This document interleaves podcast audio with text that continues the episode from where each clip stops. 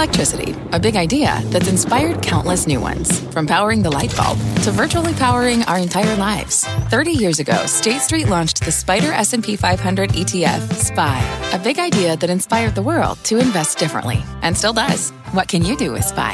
Before investing, consider the fund's investment objectives, risks, charges, and expenses. Visit ssga.com for a prospectus containing this and other information. Read it carefully before investing. SPY is subject to risks similar to those of stocks. All ETFs are subject to risk, including possible loss of principal. Alps Distributors Inc. Distributor.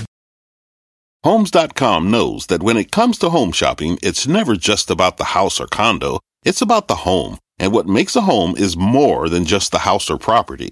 It's the location and neighborhood. If you have kids, it's also schools, nearby parks, and transportation options. That's why Homes.com goes above and beyond to bring home shoppers the in-depth information they need to find the right home.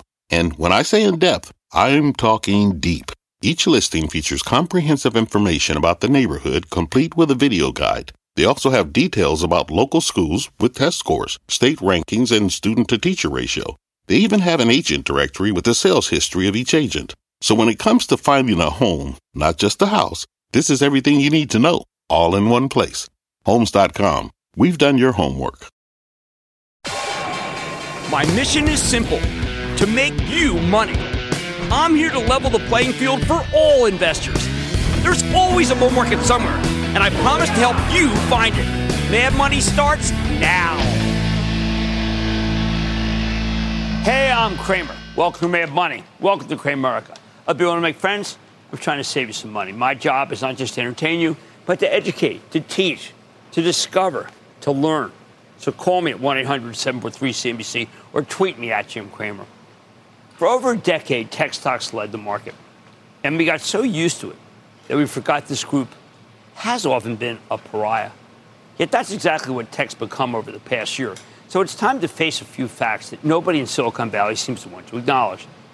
Facts that explain why the Nasdaq keeps underperforming the other averages. Like uh, today, where the Dow inched up two points, S&P dipped 0.74%, and the Nasdaq tumbled 2.04%. As the guy who created the term FANG and then made it FANG, which now stands for Meta Platforms, Amazon, Apple, Netflix, Alphabet, and hey, why not throw in Microsoft for good measure? I know why these companies used to be the crown kings of the stock market. They had little competition, great growth, and no real economic sensitivity. But that's no longer the case. Hence, the tech's aside over the past 11 months. While there are moments when they can have a resurgence, Apple might report something good tomorrow. This formerly gigantic cohort is no longer what it used to be, which makes the market capitalization here very difficult to justify even after these declines. Now, uh, their fall off has been well chronicled, but it took the last 24 hours to rip the shroud uh, off of the glory of the acronym. So let's take them down one by one with an idea towards what really has happened here, because it's rather monumental. First, the FANG names are no longer secular growth stories. Many of them have no growth whatsoever. They're now well hostage to the broader economy or even to their own, let's say, incompetence. Last night, Google told a story of advertising that didn't sound too different from what you might hear from, say, an old school television company, linear, linear TV. They were hurt by a lack of ads, especially from crypto and mortgage lenders. Yeah, I thought those would be small potatoes versus the ad revenue they'd be getting from anything connected to travel. Forget about it. The disappointing YouTube ad numbers should only get worse as the Fed tightens. In the end, it's a cyclical business that rises and falls with the rest of the economy no longer to such a low price earnings multiple. We just heard something very similar from Meta Platforms. That's the artist formerly known as Facebook today. Not only did they report mixed results with better than expected sales, uh, but also a huge, huge shortfall here. I, you know what? These guys may be delusional. They just may be delusional. The forecast for the current quarter was uh, lackluster. Why? The average price per ad is way down, off 18%. Didn't help that CEO Mark Zuckerberg warned of steep losses in the metaverse division next year, something it's proving to be a, a, a real money pit. Hence why the stock's plummeting. I know I shouldn't say plummeting. Hence why the stock is destroying everyone who owns it tonight. What a nightmare, just a hurricane of pain. And you know what? We've owned it forever for the Charitable Trust. They could make anyone, even someone who's a big on it, a chump. Delusional. Microsoft had, pl- had plenty of growth from the remote, remote work environment, but that growth vanished because it's not like you need to buy a new PC every year, although people seem to think you had to. The gaming division seemed lackluster. Again, that was something that you did during COVID. Worst of all was the prediction of a slowdown in Azure, their cloud infrastructure business that had been so strong. I know Microsoft's actual quarter was excellent. They'll tell you that from now till the cows come home. But the forecast from CFO Amy Hood was ugly. And she is not, by the way, in the habit of sandbagging us with global guidance. So, point number two the endless claims that we're still in the early innings of cloud adoption can now be debunked.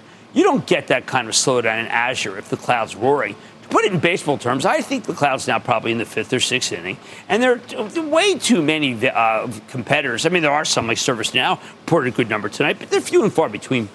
Now, uh, Google's spending a fortune to poach customers, their, their, cloud division, from Amazon and Microsoft. Then they're going to do something just to destroy everybody's profitability.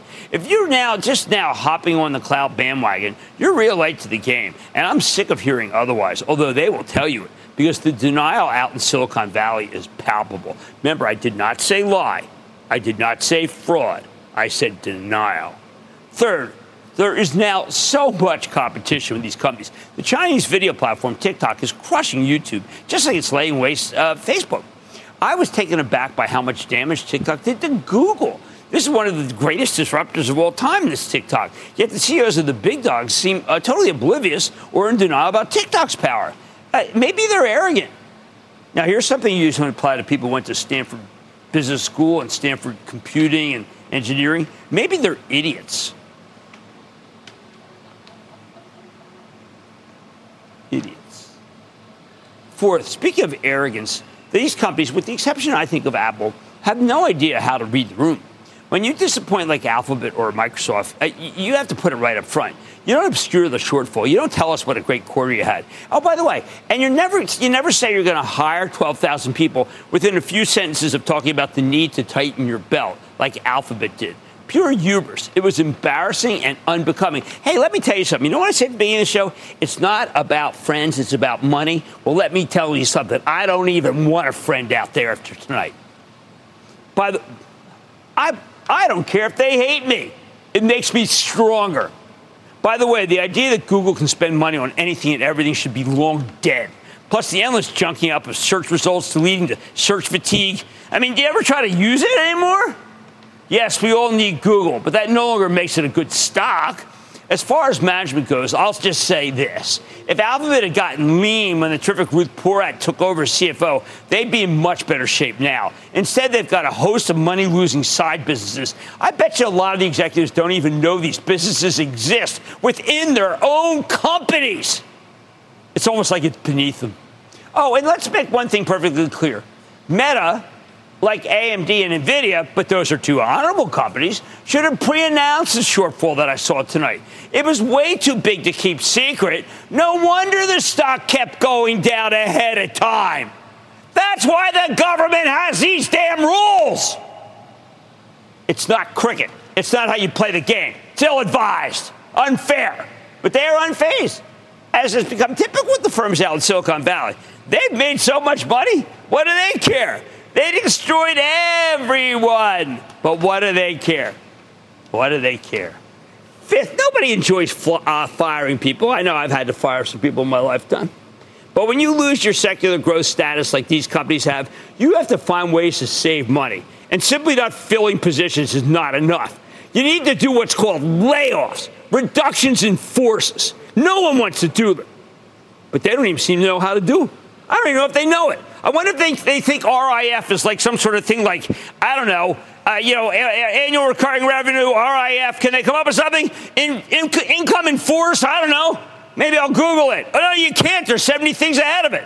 Six, we discovered last night that the data centers become a cost center. When I hear that the price of electricity in Europe is hurting data center profitability, I start thinking, what the heck? Are these chemical companies? If that's the case, I'd rather own Dow.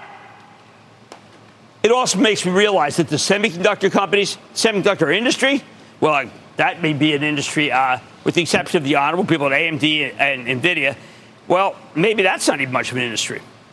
Seventh, the FANG cohort can no longer grow their way out of this jam by making acquisitions. You know why? Governments worldwide despise them. They hate them. Do you know that's the only thing that the Republicans and Democrats agree on?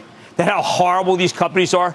The Biden administration, in particular, would like nothing more than destroy these companies. Any excuse to go after them. But it's not just the Democrats. Hating big tech is one of the last bastions of. Hey, when you speak to uh, guys like McCarthy, you know, they, I speak to him, uh, he's a minority leader, or you speak to the majority leader, they, they said, like, the only thing you can say to them when they're disagreeing with each other is, how about, what do you think of metaverse? Finally, tech companies issue stock endlessly and typically pay little to no dividends. Yet there are legions of stocks out there with immense buybacks and generous dividends, and many of them are much less hostage to the broader economy. It's time to recognize that FANG names got too big. Can they turn things around? Sure, but they've really got to change the way they operate. Like we've seen Netflix rolling out ads to breathe new life to the business model. At least they're trying. I think Apple's trying. Now, some of these companies can be reset. Meta, I don't know. I think they have to change their name again. They really do. I mean, you can't you can't be saying Meta. I don't know. How about Loser? How about Stuputa? I don't know. Anything. Anything. Doesn't even matter. I don't know if they can make a comeback. The facts have changed, and I have to change with it. I believed. I thought I'd be safe. I was wrong. Bottom line forget being leaders. Big stocks are now followers in a post COVID era where we're learning that their earnings were far more inflated by the pandemic than we knew. We're just now discovering that the tech emperors have no clothes, if they're even emperors at all. Brandon in California, Brandon. Uh, big booyah to you, Jim.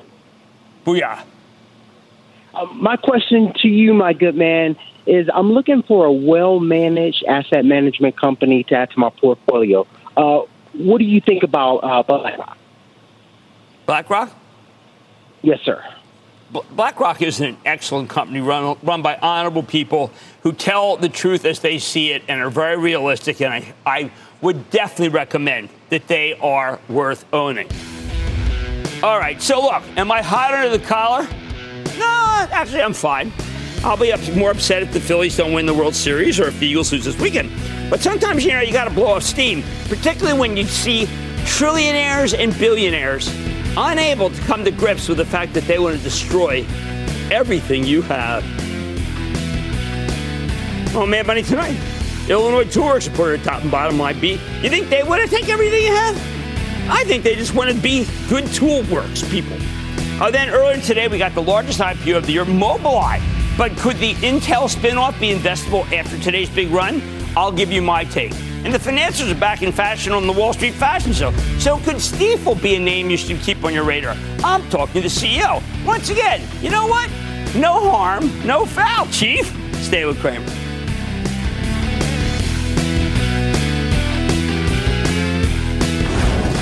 Don't miss a second of Mad Money. Follow at Jim Cramer on Twitter. Have a question?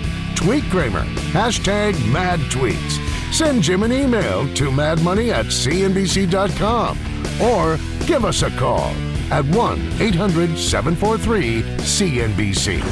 Miss something? Head to madmoney.cnbc.com. Fact Running a business is not getting easier on your wallet. With higher expenses on materials, employees, distribution, and borrowing, everything costs more. Also, a fact smart businesses are reducing costs and headaches by graduating to NetSuite by Oracle. NetSuite is the number one cloud financial system, bringing accounting, financial management, inventory, and HR into one platform and one source of truth. With NetSuite, you reduce IT costs because NetSuite lives in the cloud with no hardware required, accessed from anywhere. You can cut the cost of maintaining multiple systems because you've got one unified business management suite. You improve efficiency by bringing all your major business processes into one platform, slashing manual tasks and errors. Over 37,000 companies have already made the move. See how you'll profit with NetSuite, and then you can think of all the ways you could be spending the money you save. Company retreat in Malibu, anyone? By popular demand, NetSuite is offering a one-of-a-kind flexible financing program for a few more weeks. Head to netsuite.com to start saving.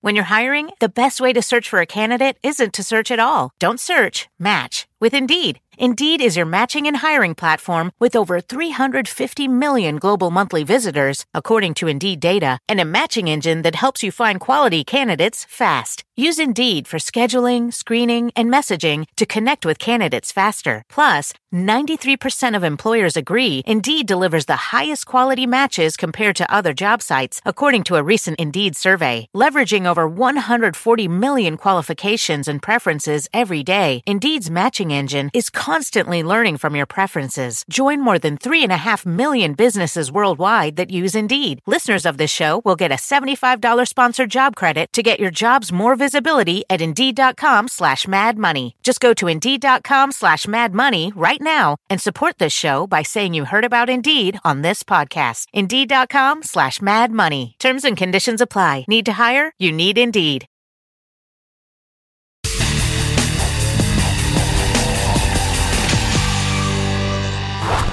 Just because we're headed into a Fed mandated recession, or at least many think that, doesn't mean that all industrials immediately start falling apart. Take ITW, Illinois Toolworks. It's a maker of specialized industrial equipment that I like to think of as a manufacturer's manufacturer. Yesterday morning, this company reported a terrific beat and raise quarter. Just a great set of results, with management raising their full year organic growth forecast from 7 to 10 percent to 11 to 12 percent. That's extraordinary. That put Illinois Toolworks in an elite company uh, at a time when most industrials are struggling to post positive growth at all. In response, the stock jumped $5 before tacking on another buck and change today. So, how the heck did these guys pull it off?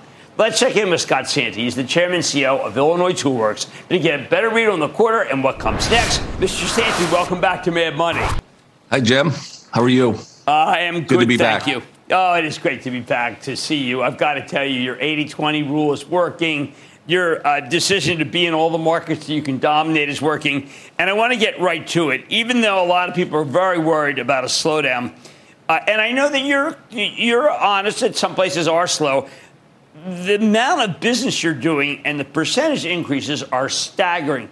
What is your secret across so many different industries, food equipment, auto, residential? These are all so strong. How did it hap- come together? Well, I'd, I'd say that we've done uh, some really hard work in terms of keeping ourselves positioned all the way back to the pandemic. We had uh, an opportunity to make a decision at the depth of the pandemic that was uh, to, to, to really keep all of our people fully on staff, all of our team members around the world, to stay invested in our businesses, and ultimately position ourselves for the recovery. And, and I would say that that is at least in, in you know significant part helping fuel our results right now. Well, I want to flesh flesh that out because Scott, most of the companies I deal with, particularly in industrial, they laid people off. They gave people big buyouts. They really thought things would be bad. Those people never came back, and so when things got better, the, the, there was a huge scramble. Are you telling me that you had your people in place and were ready to win uh, with this recovery? That, that's exactly right. I, you know, we, you know, in the depths of the pandemic, you know, we were a different company by then than we were back in the 08, 09 recession. And it, it had built a business that was much more profitable, operating margins solidly in the mid 20s. And that certainly gave us some options in terms of how we wanted to handle and position ourselves. You know, the decision to, to stay fully employed was partly a, a, a values based decision. We thought it was the right thing to do to be there to support our people in one of the you know most uncertain times personally for for for all of them. But by the same token, you know we thought it was a really good business decision for exactly the reasons that you talked about to stay in position to support our customers on the recovery. Um, was the right thing to do for the business and, and from the standpoint of our competitive positioning all around the world. Well, I'm glad you mentioned competitive because, I mean, for instance, restaurant up 40 is really extraordinary. Did other guys just not able to handle the orders and you took them? Well, I, would say to some degree, from us, you know, the supply chain issues have been um, certainly significant. We are not immune, but from the standpoint of our, um, again, decision to stay invested, that included staying invested with our suppliers. We are a company that produces where we sell around the world. We developed localized supply chains around the world. And during the depths of the pandemic, we kept enough business going to our key suppliers because we knew, just like our people, we were going to need them on the recovery. And so, to some degree, I would say all of that ultimately is putting in a, us in a position where we can supply um, where maybe some other people are having a, more challenges in that regard. Well, yeah, it kind of some people are probably saying that's an extraordinary business decision.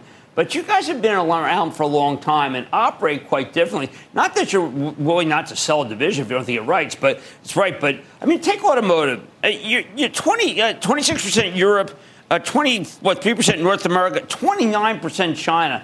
No one had that kind of growth. People really pulled back from automotive, but you didn't. You, you leaned into it. Yeah, and you know, I, I would certainly point out that you know part of the the sort of you know positive in those comparisons are against third quarter last year that was probably the height of the chip shortage in terms of constraint on automotive production. That being said, um, our ability to supply our customers as their you know this chip problem starts to ease and demand remains strong in the automotive business is certainly a, an element of our gaining share with our major OEM customers. All right, now I, am worried about residential, as are you. You mentioned residential is possibly yeah. getting soft. In the interim, is coming from, uh, for, for you, a remarkable level, even as others are falling by the wayside. What did you do in residential that made it so it was, uh, that it really just was magnificently even at all times?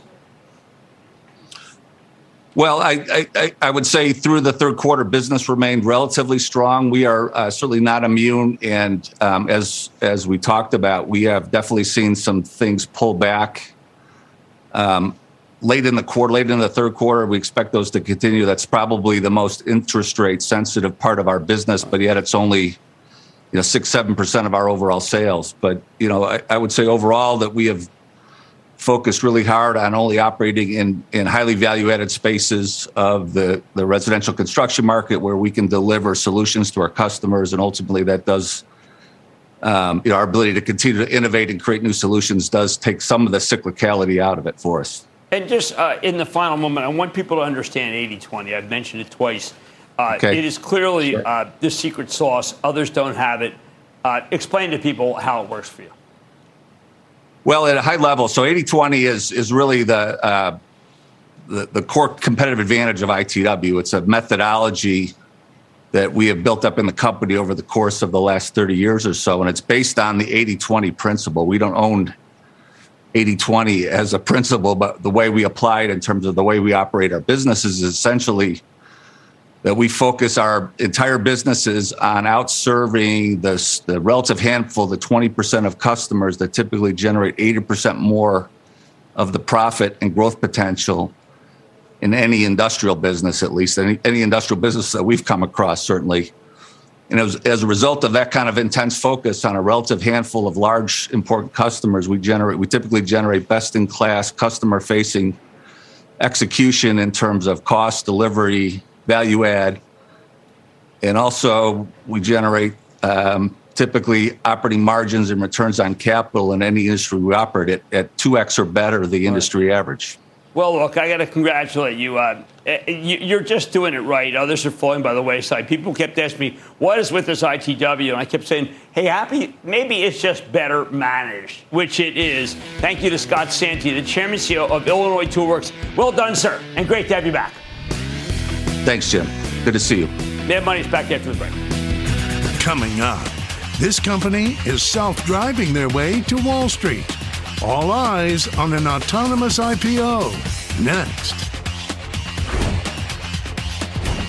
You seek the key, but first, you must learn the ways of precision, craft, and performance with Acura's all electric ZDX. With a premium Bang & Olufsen sound system up to a 313 mile range and a Type S variant with an estimated 500 horsepower, the ZDX is their most powerful SUV yet. Unlock the energy when you visit Acura.com to order yours today. Take your business further with the smart and flexible American Express Business Gold Card. You can earn four times points on your top two eligible spending categories every month, like transit, U.S. restaurants, and gas stations. That's the powerful backing of American Express.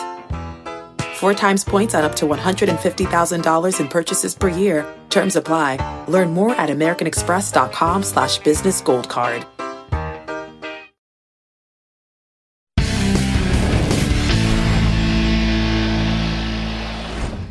We haven't spent much time talking about the IPO market this year because there hasn't been anything to discuss. Hardly anybody wants to come public in such a bleak environment.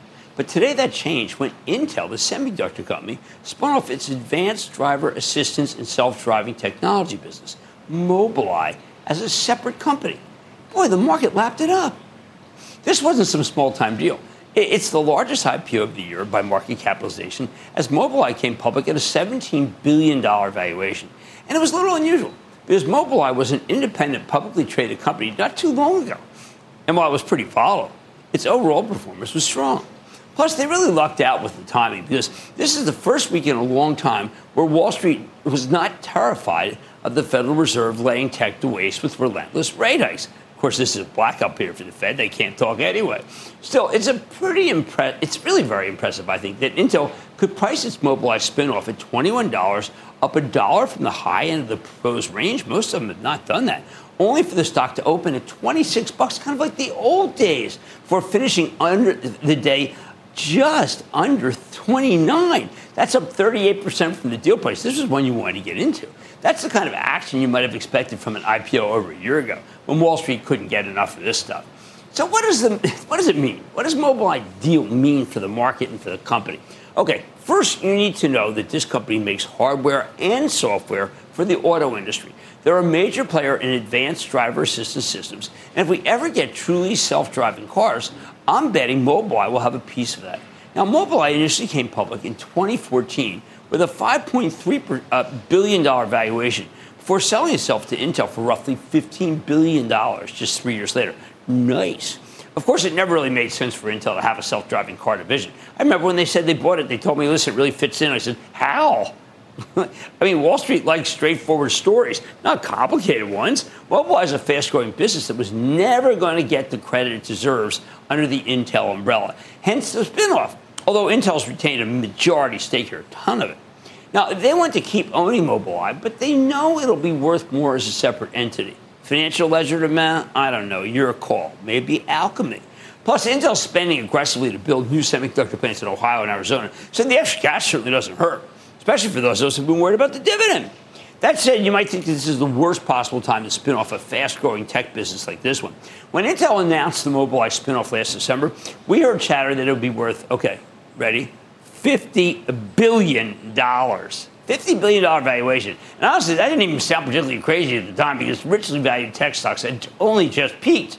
Then, as the IPO market froze over and every high flying tech stock got obliterated Intel scaled back its ambitions. In the end, Mobileye came public with a $17 billion valuation, down from 50. Although after today's bounce, it's worth 23 billion, still less than half. In the end, the IPO price wasn't much higher than what Intel paid for the whole thing back in 2017. But maybe they're paying your game.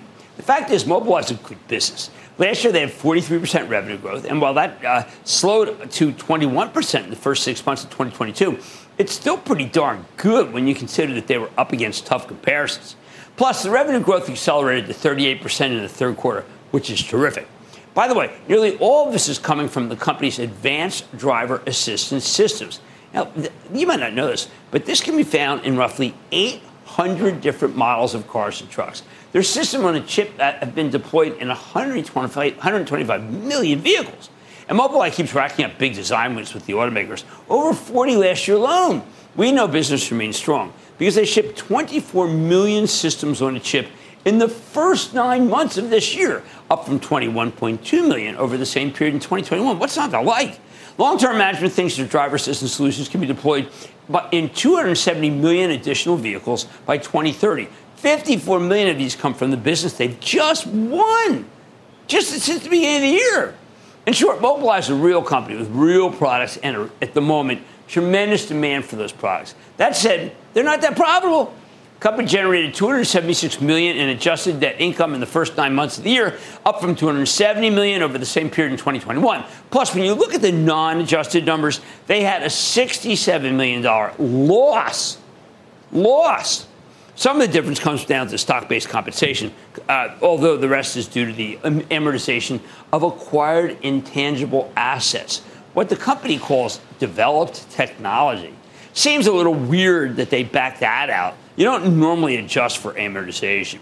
Now, as part of the separation from Intel, Mobileye was issued a dividend note basically an upfront payment of $3.5 billion that they'll pay back to Intel over time in the form of dividends. Other than that, they don't have much debt. I like that too. So, where do I come down here? I like Mobileye's growth, although it's a bit inconsistent. I like that they're turning a profit on an adjusted basis, with the margins expanding dramatically from 2019 through 2021, even as their operating margin came down a bit in the first half of the year. The balance sheet very strong. What worries me here is that Mobileye doesn't seem like a good fit for the market. As many as, uh, uh as much as I like uh, the long-term story, and I really do, this kind of stock has been totally out of favor. You know it, the Wall Street fashion show for nearly a year. Honestly, if these high multiple tech stocks hadn't started bouncing over the past couple of weeks, I bet Intel would have pulled the deal. If you think the Fed's going to keep tightening aggressively, then it makes no sense to buy Mobileye here. Just be patient. Jay Powell will give you a better entry point. At the same time, the advanced driver assistance space has gotten incredibly competitive. You've got NVIDIA, Alphabet's Waymo division, although who the heck knows what's going on with Alphabet. GM's Cruise subsidiary, I like them, have met the management, and some smaller SPAC names. The last time Mobileye was an independent company, they were more or less the only game in town, so it's got less scarcity value than it used to have.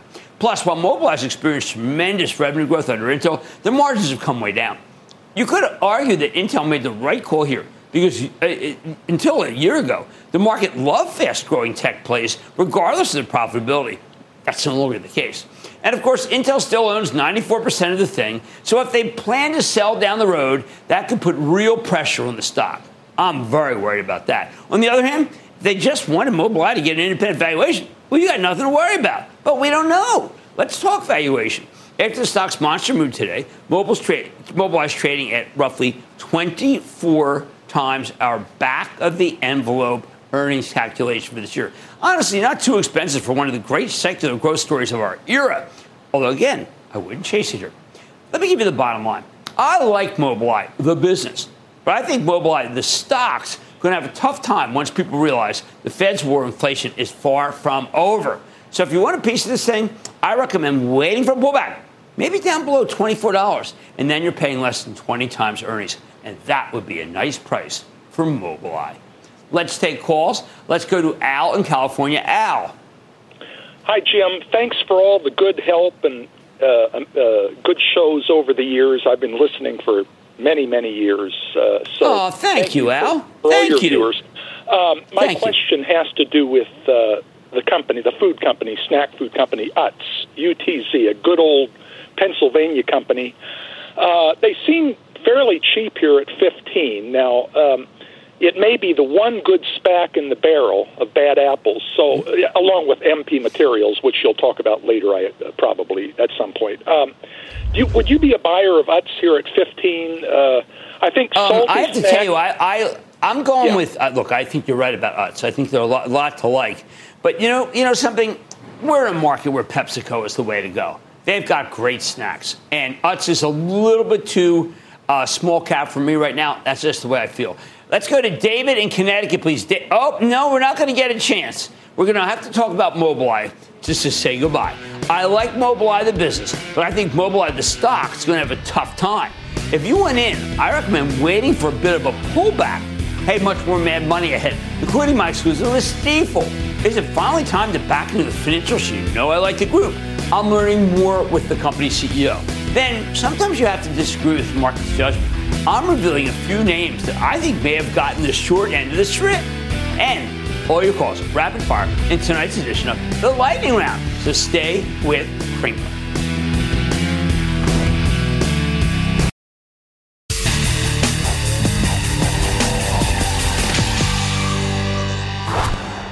One of the big takeaways from this earnings season is that Wall Street's finally showing some love for the financials, even when their numbers aren't perfect. Take Stifel Financial, that's the Missouri based investment bank, one of the best wealth management franchises in this entire country. This morning, Stifel reported a top and bottom line miss thanks to soft results in their investment banking division, not their specialty. Management uh, even cut the full year forecast a tad. Yet when all was said and done, what happened? The stock finished the day up 2.6%. If this were a tech stock, I would have been down 26%. Why? Because everybody already knew that investment banking would be bad. Management told a really terrific story about their steady wealth management business, which is what I like. So could this be the start of a longer-term recovery, given that the stock's only up a few points from its 52-week low that it was set just a couple of weeks ago? Let's take a closer look with Ron Kruszewski. He's the longtime chairman and CEO of Stifel Financial to learn more about the quarter. Mr. Kruszewski, welcome back to Mad Money. Jim, how are you? Glad to be here. Well, first, let's uh, let's dispense with something that I think is very important. Happy 25th anniversary! What a run you've had. Tell me the difference between when you got there and what the firm is like now. Well, I can tell you, I'm, I'm a little bit older. That's one of the things that's changed. You know, Jim, when I got here, the revenues were 100 million. Our market cap was 40 million. Uh, you know, we're pushing five billion in revenue. Our market cap got as high as eight billion. Obviously, we've we pulled back here, but the, the company's grown tremendously. It is hard to believe that I've actually been a public company CEO in the financial services for 25 years. And I'll bet you I just somehow jinxed myself. So well, no, no, no, don't say that. There are many teams that are dynasties. You've got one. Now, Ron, what's interesting is t- things have been flow. There was a time when it had to be trading. There was a time when it had to be private equity. There was a time when it had to be wham and jam arbitrage. Now it's wealth management. You were always wealth management, consistent, stable. Why are people finally coming around to your kind of business? Well, I don't think they are, Jim. I mean, if you look at where we're trading, I don't think people really understand the thriving, diversified business that we have that is anchored by wealth management uh, you know, we're uh, everyone's going, oh, woe is me. It's been a difficult year, but at Stifel, this will be our second best year ever in terms of revenue and profitability, only trailing last year. So I do think that what you're saying is true. Uh, I'm not sure that the market is appreciating it right now. All right, so Ron, I've always been a believer that you can have ideas yourself, come up with them, uh, and you can do direct trading. There's nothing wrong with that. I know you've got that too. But I like to talk over an idea. I like to say to someone, you know what? I like Seagate. And if they ask you whether it's a hotel or a disk drive, you know you take a pass. Has Stifel demonstrated itself over the years as the sounding board for people who want to get wealthy or wealthy people before they blow their heads off? Uh, well, absolutely. I mean, take take this market. What a lot of people aren't thinking about, Jim. I'm sure you are because you're a pro at this.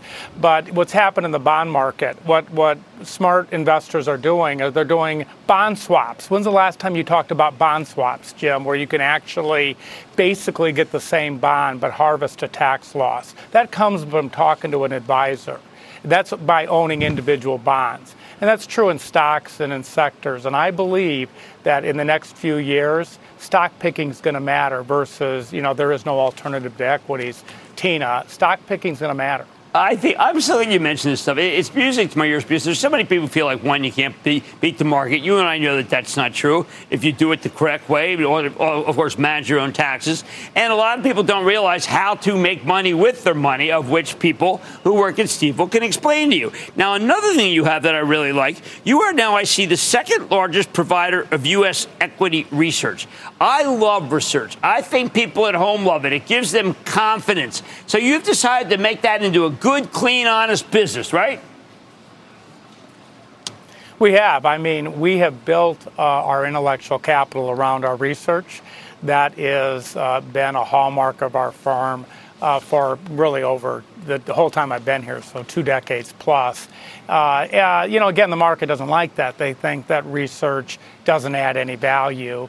And I say, au contraire, it does. Uh, and and we, we've proven that, and we'll continue to prove it. I love our research. Uh, I'm glad that you brought it up. Right. I mean, your research is not owned, is the way I look at it. When I read it, I think it's someone trying to do their very best, and it's very helpful for me to make decisions. Now, another thing you do that I've always felt people always say, oh, the assets that are broker, brokerage house, they go out the door every morning, right down the elevator, they're going, whatever, all that stuff about how you can't keep people. It's the opposite with you. I see you recruiting. Now, when you recruit these people, uh, are they immediately accretive and they seem to want to stay at Stifel?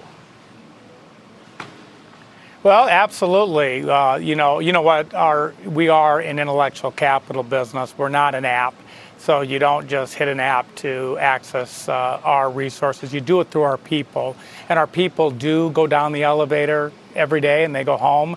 Uh, the good news is, is they come back every day. they like it here. Uh, we recruit people, and when we recruit an advisor, and we did recruited a big team today, they are immediately accretive, Jim, immediately. Well, I've got to feel that you can amortize all, about the business. You amortize all those great resort, uh, resources over the course of all these groups that want that backup and that honest backup. That is really the key to what you guys do, isn't it?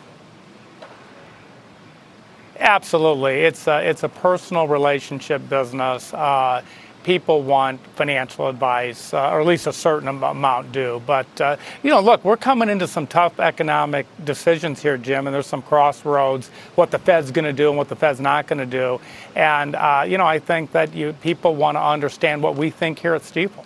Oh, I totally agree with the, what the Fed's going to do is an open question. But if you have informed people talking to you, at least you can be ready for whatever happens. Happy 25th. You've done a great job. Ron Kruszewski is the chairman, CEO of Stifel. I love having you on the show. Thank you, sir. Jim, thank you. Mad Money's back after the break. Coming up, Cramer takes your calls, and the sky is the limit. It's a fast fire lightning round. Next.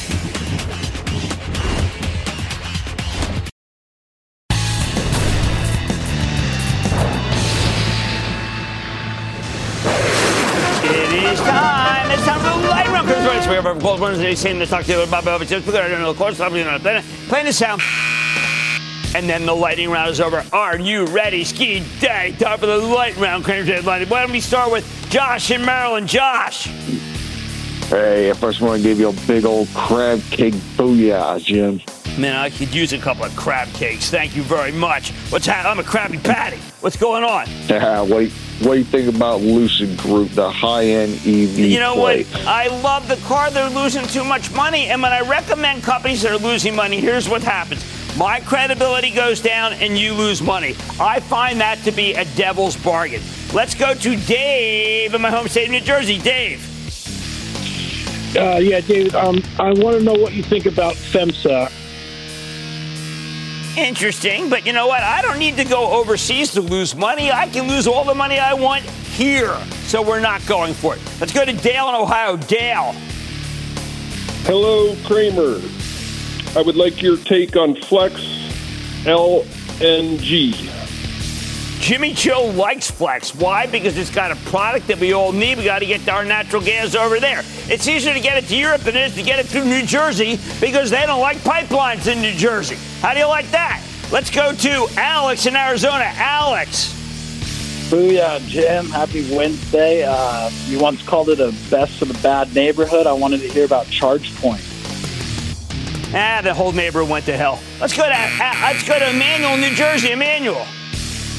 Yes, hi, Jim. I'm I'm new to your show and I'm a big fan. I've got a question right. about um, I've got a question about Coinbase. Um, Coinbase. I've been investing in the, yes, I've been investing in the stock for about a few months now.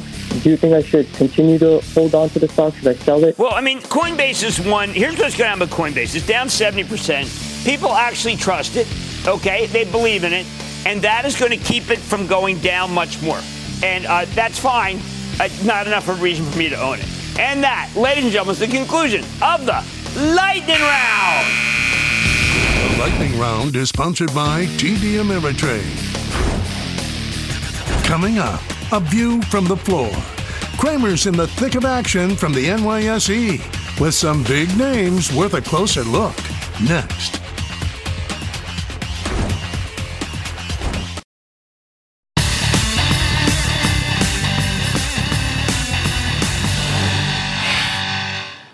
Sometimes the market just plain gets it wrong, especially at the height of earnings season when there's just too much information coming at us all at once. Every now and then, a company will reach an inflection point. Yet, for whatever reason, it seems invisible to the big money managers who dominate the action. Let me give you three stories that I think were and are being misinterpreted at this very moment. Yes, we're taking our cue from the animals. I'm just a stock whose intentions are good. Oh Lord, please don't let me be misunderstood. The first is Constellation Brands STZ. This is the beer and liquor company we own for the Charitable Trust. The wrap on this one is that even though Constellation makes a ton of money off Corona, Modelo, Pacifico, among other brands, all of that strength is buried underneath the constant disappointments from Canopy Growth, the cannabis outfit that they own a huge stake in. We had them on the show last night. I think CEO David Klein, who comes from Constellation, and CFO Judy Hong, who is a former top notch Goldman Sachs packaged goods analyst, have changed this company dramatically in a very short period of time. I see Canopy making a turn from losing a fortune to being profitable as they start to expand into the United States. At the same time, they've ring fenced Constellation, the parent, from the losses that might be generated in the interim. It's a great plan. Even as if, if we don't get federal marijuana legalization anytime soon, Constellation no longer has to report Canopy's losses as its own every quarter. And if we do get legalization sooner than expected, Canopy's gains will flow to Constellation. Like I said this morning in our morning meeting for the Investing Club, it is time to buy, buy, buy. Constellation if you already don't own it. Let me give you another one that was just destroyed by the market today. Destroyed. Chipotle.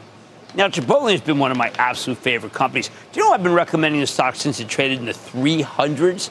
It closed today at 1476. That's right, 1,476. But that was down $108 in the session.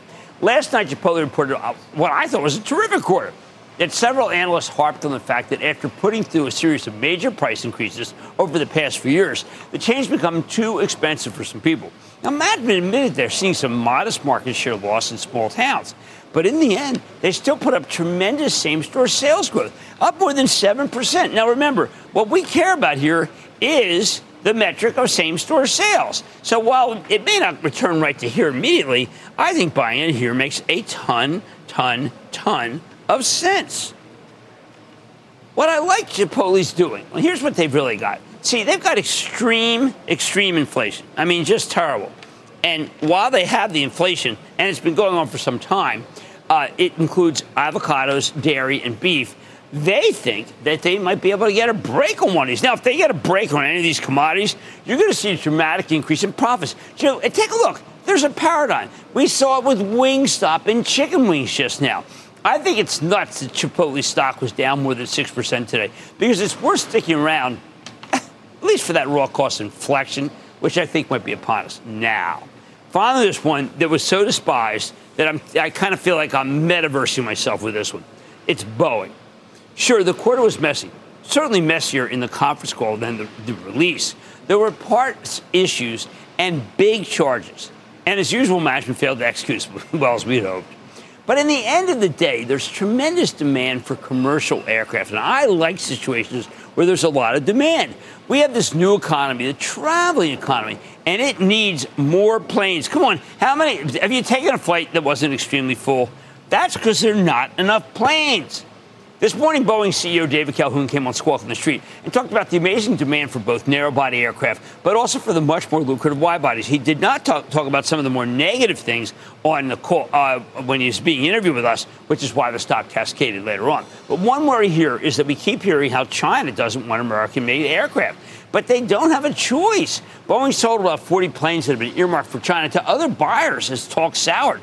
There are about 100 planes left that could be traded away too instead of going to China. If I were the Chinese government, I'd think twice about not taking down those planes. I know they want to make their own, but it's not that easy to build an aerospace industry from scratch, especially when the U.S. government keeps making it harder and harder for them to buy high quality semiconductors. Don't forget that Boeing competitor Airbus has more business than it can handle, so China can't count on them. Yep, there are only two companies on Earth that can make commercial aircraft at scale. And given the incredible demand for planes worldwide, somebody's going to buy them. Plus, Boeing's got positive cash flow. That surprised me. If, like me, you believe in the travel economy, it might be time to consider buying the stock of Boeing. Not all at once, please. It's way too volatile. Let's see. Constellation, Chipotle, Boeing. Three misunderstood gems giving you some very nice buying opportunities. I'd like to say there's always a bull market somewhere, and I promise I'd find it just for you. Right here on Mad Money, I'm Jim Cramer. See you tomorrow. The news with Shepard Smith starts now. This podcast is supported by FedEx. Dear small and medium businesses, no one wants happy customers more than you do. So you need a business partner just like you like FedEx, who understands your passion for serving your customers because they have the same commitment towards you. That's why FedEx offers you picture proof of delivery, packageless and paperless returns, as well as weekend home delivery to 98% of the U.S. on Saturday and 50% on Sunday. See the FedEx service guide for delivery information. What's more, FedEx Ground is faster to more locations than UPS Ground. Trust FedEx for timely deliveries. See what FedEx can do for your business. Absolutely, positively FedEx.